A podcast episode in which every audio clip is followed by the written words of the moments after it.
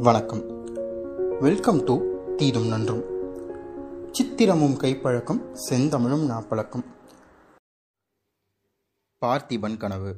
அமரர் கல்கி எழுதின பார்த்திபன் கனவு அப்படின்ற நாவலை பற்றி தான் இந்த பிளேலிஸ்ட்டில் பார்க்க போகிறோம் நான் படித்த பார்த்திபன் கனவு அப்படின்ற நாவலை நான் எப்படி புரிஞ்சுக்கிட்டனோ அதே மாதிரி உங்களுக்கு சொல்ல ட்ரை பண்ண போகிறேன் பார்த்திபன் கனவோட கதைக்களம் இப்போயிலிருந்து பல நூறு வருஷங்களுக்கு முன்னாடி அமைக்கப்பட்டிருக்கு. அதாவது ரொம்ப சரியாக சொல்லணும்னா சிவகாமியின் சபதம் அப்படின்ற ஒரு அற்புதமான கதை நடந்து முடிஞ்சு கொஞ்ச நாள்லேயே பார்த்திபன் கனவு அப்படின்ற ஒரு கதை ஆரம்பிக்குது.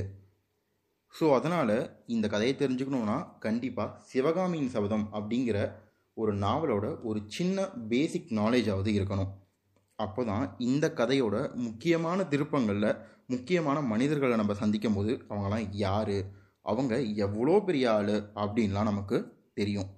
இல்லைனா கதைப்போக்கில் நம்ம யாரையோ கடந்து போகிற மாதிரி அவங்கள கடந்து போயிடுவோம் ஆனால் நம்ம கடந்து போகிற ஆட்கள் எவ்வளோ பெரியவங்க? அவங்கள நம்ம அப்படிலாம் கடந்து போயிடக்கூடாது அப்படின்ற ஒரு சின்ன எண்ணத்தினால நான் அவங்க எல்லாத்துக்குமே இந்த வீடியோவில் இன்ட்ரோ கொடுக்க போகிறேன் இதிலேருந்து அடுத்த வீடியோவில் தான் நான் கதையவே ஸ்டார்ட் பண்ண போகிறேன் கதையை நான் அடுத்த பதிவில் தான் சொல்ல போகிறேன் இந்த பதிவில் கதை தொடங்க போகிறதில்ல ஆனால் கதை நடக்கிற காலம் இப்போயிலேருந்து பல நூறு வருஷம் முன்னாடி இருக்கிற காலம் அப்படிங்கிறனால இப்போவே டைம் ட்ராவல் பண்ணி போனால் தான் சரியாக இருக்கும். ட்ராவலிங் டைம் ஜாஸ்திங்கிறனால என் கூட டைம் ட்ராவல் பண்ணும்போதே ஒரு கதையை சொல்கிறேன் கேட்டுக்கிட்டே வாங்க. அந்த காலத்தில் மகேந்திர பல்லவர் அப்படின்னு ஒரு பல்லவ ராஜா இருக்கார். காஞ்சிபுரத்தை தலைநகராக கொண்டு ஆட்சியும் செஞ்சுக்கிட்டு வராரு. அவரோட பையன்தான் மாமல்லர். அவருக்கு ஒரு காதலி இருக்கா? அவ தான் சிவகாமி தேவி. நாட்டிய கலராணி பரதத்தில் அவள் அடிச்சுக்கிறதுக்கு ஆளே கிடையாது. யார் அந்த சிவகாமின்னு பார்த்தா?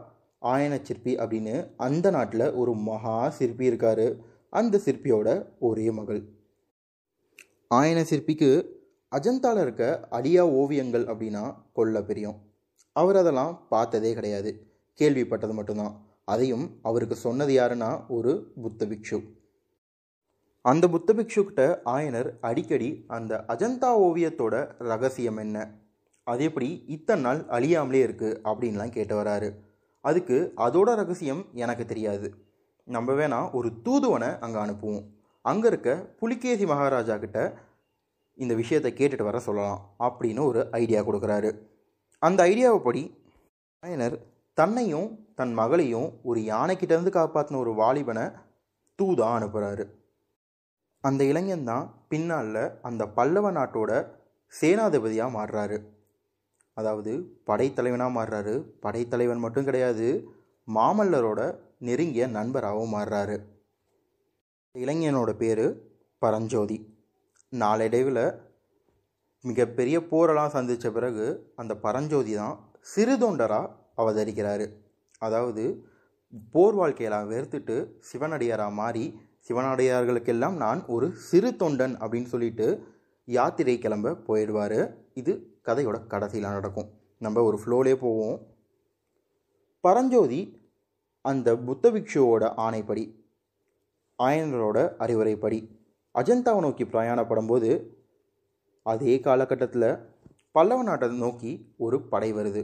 அந்த படை யாரோட படைனா வாதாபியை சேர்ந்த புலிகேசியோட படை. அந்த படை வீரர்கள்கிட்ட பரஞ்சோதி மாட்டிக்கிறாரு. அதுக்கப்புறமேட்டு மகாராஜாவோட உதவியோட அதாவது மகேந்திர பல்லவரோட உதவியோட தப்பிச்சும் வந்துடுறாரு. அதுக்கப்புறம் தான் அவர் இந்த நாட்டோட சேனாதிபதி ஆகிறாரு. பல்லவ நாட்டை நோக்கி வந்துக்கிட்டு இருக்க படையை பற்றி சொல்லணுன்னா வாதாபிலேருந்து வர அந்த படையில் சகலமும் இருக்குது யானைப்படை இருக்குது குதிரைப்படை இருக்குது தேர்ப்படை இருக்குது காலாட்படை இருக்குது அதையும் தாண்டி ஒரு மாவீரனான மன்னனும் இருக்கான். அந்த மன்னன் யாருன்னா வாதாபியை சேர்ந்த புலிகேசி. புலிகேசியை எதிர்க்க மகேந்திர பல்லவர் கோட்டை பொறுப்பை தன்னோட பையன்கிட்ட கொடுத்துட்டு அதாவது மாமல்லர்கிட்ட கொடுத்துட்டு இவர் படையை எடுத்துக்கிட்டு கிளம்பிடுறாரு. மாமல்லர்கிட்ட ஒரு சத்தியமும் வாங்கிக்கிறாரு.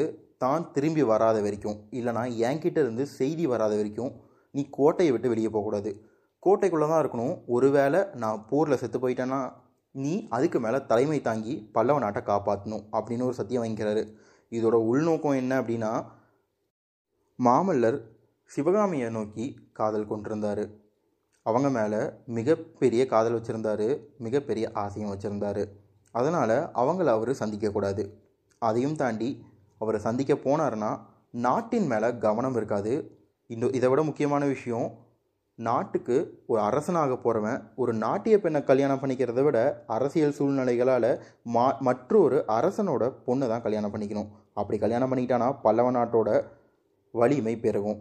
அதனால் வ படையெடுத்து வந்துக்கிட்டு இருக்க புலிகேசியை ஈஸியாக ஜெயிச்சிடலாம் இதான் அரசரோட ஒரு சின்ன பிளான் பட் ஆனால் இது பெருசாக பழிக்கலை.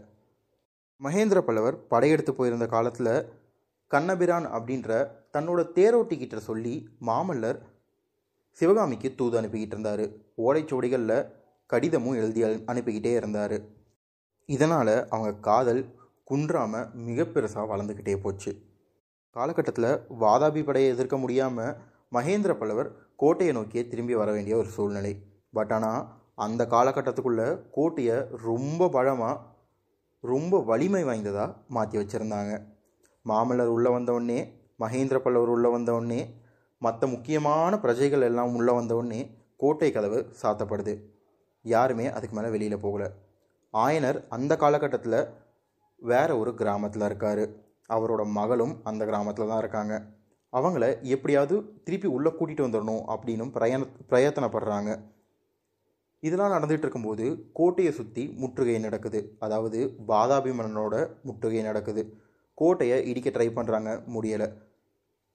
ஒரு எட்டு மாதம் தொடர்ந்து இந்த முற்றுகை நடக்குது. அதுக்கப்புறமேட்டு வாதாபி மன்னன் வஞ்சகமாக கோட்டைக்குள்ளே வரான். அதாவது நம்ம ரெண்டு பேரும் ஃப்ரெண்ட்ஸ் ஆயிடலாம் அப்படின்னு சொல்லிட்டு மகேந்திரட்ட சொல்கிறான் பட் ஆனால் இது மாமல்லருக்கு பிடிக்கவே இல்லை. அதாவது இளவரசருக்கு பிடிக்கவே இல்லை. அதனால் இளவரசரை நீ போய் பாண்டியனை அடக்கிட்டு வா. அவன் அந்த இடத்துல இருந்து ரொம்ப டார்ச்சர் பண்ணிக்கிட்டு இருக்கான். அவனோட படையெல்லாம் அடித்து விரட்டிட்டு வா. நான் வாதாபிகிட்ட பேசிக்கிறேன் அப்படின்னு சொல்லி மாமல்லரை அனுப்பி வச்சிடுறாரு. இப்போ மகேந்திர பல்லவரும் வாதாபி அரசரும் கோட்டைக்குள்ளே பிரவேசிக்கிறாங்க. வாதாபி அரசருக்கு கோலாகலமான வரவேற்பு அளிக்கப்படுது. பயங்கரமாக விருந்தளிக்கிறாங்க. பத்து நாள் அங்கேயே தங்குறாரு. அந்த டைமில் நம்ம ஃபஸ்ட்டு பார்த்தோம் இல்லையா புத்த பிக்ஷு? அவர் கோட்டைக்குள்ளே அடைப்பட்டிருக்காரு ஏன்னு பார்த்தா அவர் ஒரு ஒற்றன் அப்படின்னு சொல்லிட்டு மகேந்திர பல்லவருக்கு ஏற்கனவே தெரிஞ்சிருந்தது. ஆதாபி அரசன் முன்னாடி நாட்டியம் ஆடுறதுக்காக சிவகாமியும் அந்த கிராமத்துலேருந்து வரவழைக்கப்படுறாங்க. நாட்டியம் முடிஞ்ச உடனே சிவகாமியை உங்களோட கூட்டிகிட்டு போகிறீங்களா அப்படின்னு பரிகாசமாக ராஜா கேட்குறாரு அதுக்கு இந்த மாதிரி கலைச்செல்வத்தெலாம் நான் பாராட்டுறதில்ல. எனக்கு நாடு தான் முக்கியம். அப்படிங்கிற மாதிரி கலையறிவே இல்லாமல் அந்த புலிகேசி மன்னன் பேசுகிறாரு இதனால் பல்லவருக்கு கொஞ்சம் காண்டாகுது. பட் இருந்தாலும் பரவாயில்ல. வீடு தேடி வந்த விருந்தாளி மாதிரி இல்லையா அவர்? அதனால் அவரை உபசரித்து வழி அனுப்பி வைக்கவும் செய்கிறாரு அந்த நேரத்தில் அதாவது அவர் கிளம்ப போகிற நேரத்தில் வாதாபி அரசர் கேட்டது ஒன்றே ஒன்று தான் நீங்கள் சிறையில் பிடிச்சு வச்சுருக்க அந்த புத்த பிக்ஷுவை என்கிட்ட திருப்பி கொடுத்துருங்க.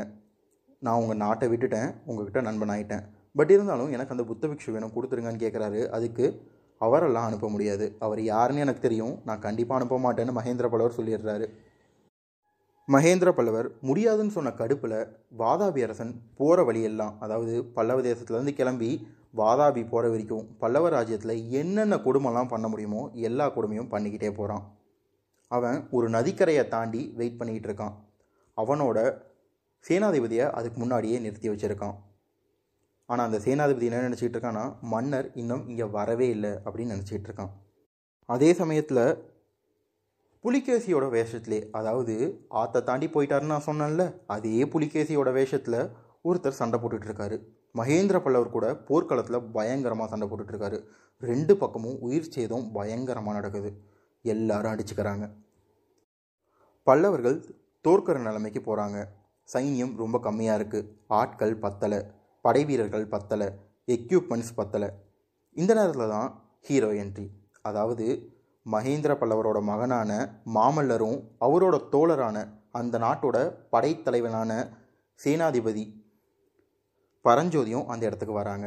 குதிரைப்படையோடு வராங்க. அவங்க எங்கே போயிருந்தாங்கன்னா பாண்டிய நாட்டுக்கு அதாவது பாண்டியனை முறியடிக்கிறதுக்காக போயிருந்தாங்க. அவன் ரொம்ப டார்ச்சர் பண்ணிகிட்டு இருக்கான். அவனை போய் முடிச்சுட்டு வாடா அப்படின்னு சொல்லிட்டு நம்ம ராஜா சொல்லி அமைச்சிருப்பாரு அது நம்ம முன்னாடியே கேட்டிருந்தோம் இல்லையா? அவர் ரிட்டர்ன் வந்துக்கிட்டு இருக்காரு. திடீர்னு போர்க்காலத்துக்குள்ளே பிரவேசிக்கிறாரு. மொத்த படையும் வந்து இறங்குது. வாதாபி வீரர்கள் சிதறி ஓடுறாங்க. எல்லாரும் பயந்து ஓடுறாங்க. உயிருக்கு உத்தரவாதம் இனிமேட்டு கண்டிப்பாக இங்கே கிடையாது. கண்டிப்பாக நம்ம எல்லாருமே இங்கே நின்னா செத்து போயிடுவோன்னு பயந்து ஓட ஆரம்பிக்கிறாங்க. அந்த நேரத்தில் வாதாபி அரசன் புலிகேசி வேஷத்தில் இருந்த அந்த ஆள் ஒரு விஷக்கத்தி எடுத்து அரசர் மேலே தூக்கி வீசுகிறான் அது அவரோட மார்பிளை பாயிருது அரசர் அங்கேயே விழுந்துடுறாரு. மார்பிளை வீசிட்டு அந்த ஆள் அங்கேருந்து தப்பிச்சு ஓடிடுறாரு. அரசருக்கு முதலுதவி செய்யணும் அப்படின்னு சொல்லிட்டு பரஞ்சோதியும் இளவரசரும் அங்கேயே நின்று அரசரை கோட்டைக்கு எடுத்துகிட்டு போங்க முதலுதவி செய்யுங்க அப்படின்னு சொல்லிட்டு தப்பிச்சு போன அந்த ஆளை துரத்திக்கிட்டே போக ட்ரை பண்ணுறாங்க ரொம்ப தூரம் துரத்திட்டு போகிறாங்க அதுக்கு மேலேயும் போனால் இப்போ மற்ற நேரத்தில் அதாவது ஒரு பக்கம் வீரர்கள் போயிட்டாங்க. எதிரிகள் ஓடிட்டாங்க. ஆனால் கோட்டையோட மற்ற சைடெலாம் இன்னும் இருக்கிறதுக்கு வாய்ப்பு இருக்குது அவங்களெல்லாம் முதல்ல போய் துரத்துவோம் அப்படின்னு சொல்லி பரஞ்சோதி சொல்கிறாரு அதை கேட்டுட்டு இளவரசரும் சரி வாங்க முதல்ல அந்த வேலையை பார்ப்போம் அப்படின்னு சொல்லிட்டு கோட்டையை சுற்றி இருக்க எல்லா எதிரிகளையும் அடித்து விரட்டிட்டு திருப்பி கோட்டைக்குள்ளே வராங்க. அரசர் மரண படுக்கையில் இருக்கார். ஆனால் அவருக்கு உயிர் இருக்குது அரசாங்க வைத்தியர்கள் ரொம்ப பிரயத்தனப்பட்டு அவரை காப்பாற்றிக்கிட்டே வராங்க.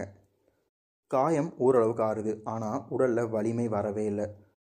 கொஞ்ச நாளில் அரசர் இறந்துருவார் அப்படின்னு எல்லாருக்குமே தெரிய வருது.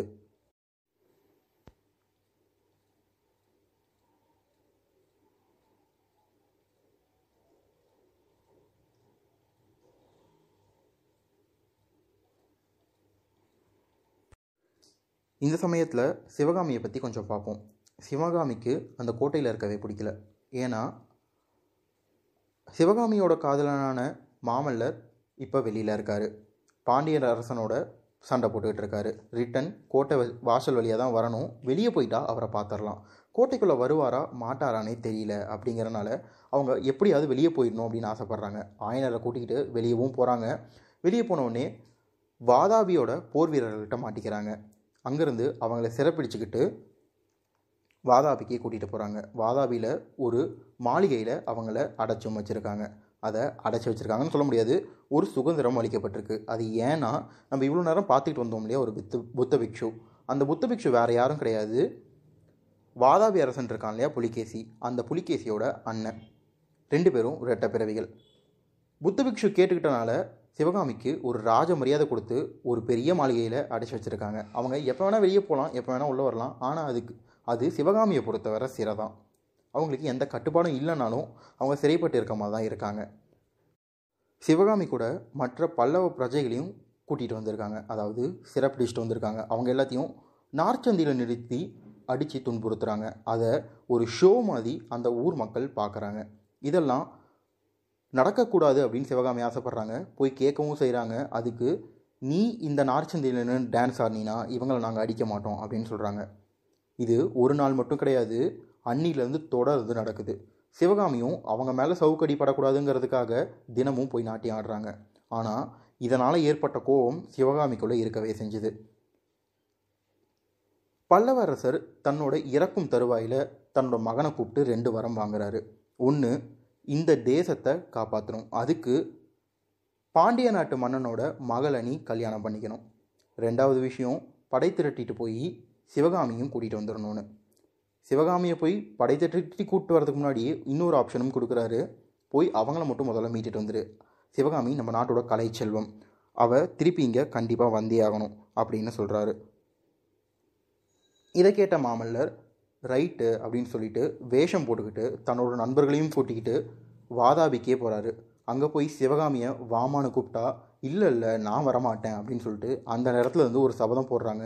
என்ன சபதம்னு பார்த்தா இந்த வாதாபியை எரியணும். புலிகேசி சாகணும். இந்த மக்கள்லாம் அதாவது கலையையும் பல்லவர்களையும் இவ்வளோ இழிவாக பேசின மக்கள்லாம் இருக்கவே கூடாது அப்படின்னு ஆவேசத்தில் ஒரு சபதம் போட்டுடுறாங்க அதனால் கட்டுப்பான மாம் நம்ம மாமல்லர் ரிட்டனும் வந்துடுறாரு. அன்னிலேருந்து ஒரு ஒம்பது வருஷம் கடந்து போகுது. ஒம்பது வருஷமாக படை திரட்டுறாரு. சிவகாமி சிவகாமி மேலே அவருக்கு கோபம் தான் ஏன்னா அவர் கூப்பிட்டும் அவங்க வரவே இல்லை. சின்ன பிள்ளை மாதிரி சபதம் போட்டுட்டு அந்த இடத்துலையே உட்காந்துக்கிட்டாங்க அதனால் அவங்க இப்போலாம் என்ன கஷ்டப்படுறாங்களோ அப்படிங்கிற ஒரு எண்ணம் மட்டும் இருந்துகிட்டு இருக்குது அதே டைமில் அவருக்கு கல்யாணமும் ஆகுது ரெண்டு குழந்தைங்களும் பிறகுறாங்க பெண் பிள்ளை பேர் குந்தவி ஆண் பிள்ளை பேர் மகேந்திரர் அதாவது அவரோட அப்பா பெரிய வச்சுருக்காரு. இதெல்லாம் ஒரு பக்கம் நடந்துக்கிட்டே இருக்க. இலங்கையிலேருந்து ஒரு இளவரசன் இவங்ககிட்ட தஞ்சம் புகுந்து வரான். என்னை காப்பாற்றுங்கன்னு சொல்லி அவங்களையும் அடைக்கலம் கொடுத்து வச்சுக்கிறாங்க.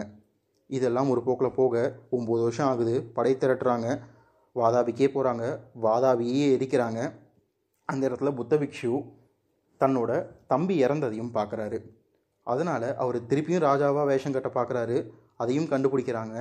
நம்மளோட பரஞ்சோதி அவரோட கையை வெட்டி சிவகாமியை காப்பாற்றுறாரு அதுக்கப்புறமேட்டு நீ இப்போ கிளம்பலாம். ஒன்று நான் தப்பிக்க விடுறேன். ஆனால் திருப்பி கண்ணில் படக்கூடாது அப்படின்னு சொல்லிடுறாரு. மாமல்லர் எத்தனையோ தடவை அந்த போர்க்களத்துலேருந்து ஒருத்தன் கூட உயிரோட தப்பக்கூடாதுன்னு சொல்லியும் பரஞ்சோதிக்கு அவர் மேலே இறக்கம் அதாவது புத்தபிக்ஷு மேலே இருந்து ஒரு இறக்கம் இறக்கும் இறக்கம்னு தாண்டி அவர் ஒரு தடவை பரஞ்சோதியை ஒரு பாம்புக்கிட்ட வந்து காப்பாற்றிருப்பார் அதுக்கான பிரதிபலனா இப்போ நான் உங்களை தப்பிச்சு தப்பிச்சு போக விடுறேன் நீங்கள் போகலாம். ஆனால் இன்னும் கொஞ்ச நேரம் இங்கே நின்னீங்கன்னா உங்களை நான் கொன்றுவேன் அப்படின்னு சொல்லிட்டு கையை மட்டும் வெட்டிட்டு அங்கேருந்து துரத்தி விட்டுறாரு. சிவகாமியும் ரிட்டர்ன் வந்துடுறாங்க. போர் சுமூகமாக முடியுது. ரிஷப கொடி அது வரைக்கும் பல்லவ தேசத்தோட கொடியாக இருந்த ரிஷபம் மாற்றப்பட்டு சிங்க கொடியாக மாறுது. வாதாபியில் ஏற்கனவே ஒரு தூண் வச்சுருக்காங்க. மா பல்லவ ராஜ்யத்தை நம்ம வாதாபி அரசர் தோற்கடிச்சார் அப்படின்னு சொல்லிட்டு ஒரு தூணாக நட்டு வச்சுருக்காங்க. அதை இடித்து தள்ளிட்டு உண்மையாக நடந்த விஷயத்த அங்கே தூணில் பொதிச்சு வைக்கிறாங்க. இதெல்லாம் முடிஞ்சு பல்லவ ராஜ்யத்துக்கு எல்லாம் ரிட்டர்ன் வராங்க. சிவகாமிக்கு மாமல்லருக்கு கல்யாணம் ஆன விஷயம் தெரியுது. அதை கேட்டவொடனே அவங்க மனம் முடிஞ்சு போயிடுறாங்க அழகிறாங்க கொஞ்ச நாள் கழித்து ஆயனர்கிட்ட சொல்லி நான் கல்யாணம் பண்ணிக்கணும்னு சொல்கிறாங்க நல்ல விஷயம்னு சொல்லி ஆயனர் ரொம்ப சந்தோஷத்தோட வாமா கல்யாணம் பண்ணி வைக்கிறேன் அப்படின்னு சொல்லும்போது மாப்பிள்ளையெல்லாம் நீங்கள் பார்க்க வேணாம் நான் ஏற்கனவே முடிவு பண்ணிட்டேன்னு சொல்கிறாங்க யாருமான்னு கேட்டால் சிவபெருமானை நான் கல்யாணம் பண்ணிக்கணும்னு சொல்கிறாங்க அதனால் சிவகாமி டோட்டலாக சிவனை கும்பிட போகிறேன் இனிமேட்டு என் வாழ்க்கையே சிவபெருமானுக்கு தான் அப்படின்னு சொல்லி அங்கே இருக்க ஒரு கோவிலில் நடனம் ஆடவும் ஆரம்பிக்கிறாங்க. தலைப்பட்டால் நங்கை தலைவன் தாளே அப்படிங்கிற ஒரு வார்த்தை கேட்குது மாமல்லர் காதில். அத்தோட சிவகாமியின் சபதம் முடியுது. இதுக்கு மேலே ஒரு இருபது வருஷம் கழித்து தான் நம்மளோட மெயின் பிளாட் அதாவது பார்த்திபன் கனவு அப்படின்ற ஒரு விஷயம் நடக்க போகுது.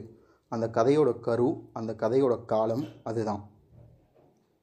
அந்த விஷயத்துக்கு போகிறதுக்கு முன்னாடி இந்த கதை உங்களுக்கு புரிஞ்சிருச்சா அப்படிங்கிற ஒரு விஷயத்த சொல்லுங்கள் புரியலை அப்படின்னா சிவகாமியின் சபதத்தோட அவுட்லைன் அண்ட் அதில் வர கேரக்டரோட அவுட்லைனை கூகுள் பண்ணி பார்த்துக்கோங்க. அப்போ தான் பார்த்திபன் கனவு இன்ட்ரெஸ்டிங்காக புரியும். அப்படி அதெல்லாம் நீங்கள் பண்ணலனாலும் ஓரளவுக்கு இன்ட்ரெஸ்டிங்காக புரிகிற அளவுக்கு நான் கதை சொல்ல ட்ரை பண்ணுறேன் ஏன்னா கதை கல்கியோடது. அவர் எழுதின கதையில் குறை எதுவும் சொல்ல முடியாது. நான் சொல்கிறதுல வேணால் ஏதாவது குறை இருக்கலாம். ஆனால் அதை அப்பப்போ கமெண்ட் செக்ஷனில் வந்து தம்பி இது நல்லா இல்லப்பா. தம்பி இது ஓரளவுக்கு நல்லா இருக்குப்பா. அப்படின்னு சொல்லிடுங்க. நான் மாற்றிக்க ட்ரை பண்ணி கதையை ஓரளவுக்கு நல்ல விதமாகவே முடிச்சு வைப்போம். இந்த சிவகாமியின் சபதத்தோட கதை ஓரளவுக்காவது புரிஞ்சுதா அப்படின்னு எல்லாரும் சொல்லுங்கள் ஏற்கனவே சிவத சிவகாமியின் சபதம் கேட்டவங்க தயவு செஞ்சு கமெண்ட் செக்ஷனில் வந்து திட்டாதீங்க. அவ்வளோ பெரிய கதையை ஒரு பத்து நிமிஷம் பதினாலு நிமிஷத்தில் சொல்கிறதுங்கிறது எனக்கு பெருசாக வரலை. பட் இருந்தாலும் ஓரளவுக்கு சுருக்கி சொல்ல ட்ரை பண்ணியிருக்கேன் முக்கியமான விஷயம்லாம் விட்டு போயிருந்துச்சுன்னா முக்கியமான விஷயத்தெலாம் சின்ன ஸ்டோரியில் சொல்லக்கூடாது. அதெல்லாம் நாவலாக படித்து தான் தெரிஞ்சுக்கணும். அதனால் சிவகாமியின் சபதத்தை எல்லோரும் படித்து தெரிஞ்சுக்கிட்டோம். இல்லைனா ஆடியோ புக்காக கேட்டு தெரிஞ்சுக்கிட்டோம். நம்ம அடுத்த பதிவுலேருந்து இருந்து டைரெக்டாக பார்த்திபன் கனவுக்குள்ளே பிரயாணிக்க ஆரம்பிச்சிடலாம். இந்த வீடியோ பிடிச்சிருந்தா லைக் பண்ணுங்கள் நான் சொன்ன கதையை பற்றி ஏதாவது கருத்து இருந்தால் கமெண்ட்டில் சொல்லிவிடுங்க பார்த்திபன் கனவை ரெகுலராக கேட்குறதுக்காக சேனலை சப்ஸ்கிரைபும் பண்ணி வச்சுருங்க. நன்றி வணக்கம்.